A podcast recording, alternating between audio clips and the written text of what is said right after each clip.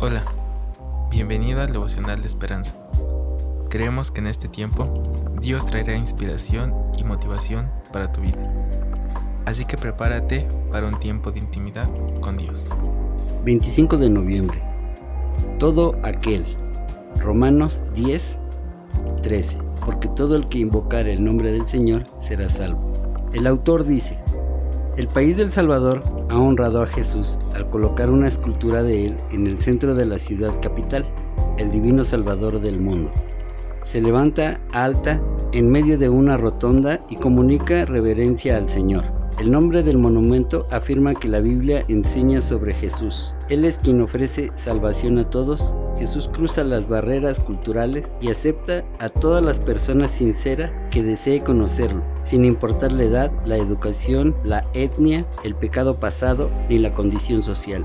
El apóstol Pablo viajaba por el mundo antiguo hablando sobre la vida, la muerte y la resurrección de Jesús. Compartía esta buena noticia con autoridades políticas y religiosas, soldados, judíos, gentiles, hombres y mujeres y niños. Pablo explicó que una persona podía empezar una relación con Cristo al declarar, Jesús es el Señor, y creer que Dios lo levantó de los muertos.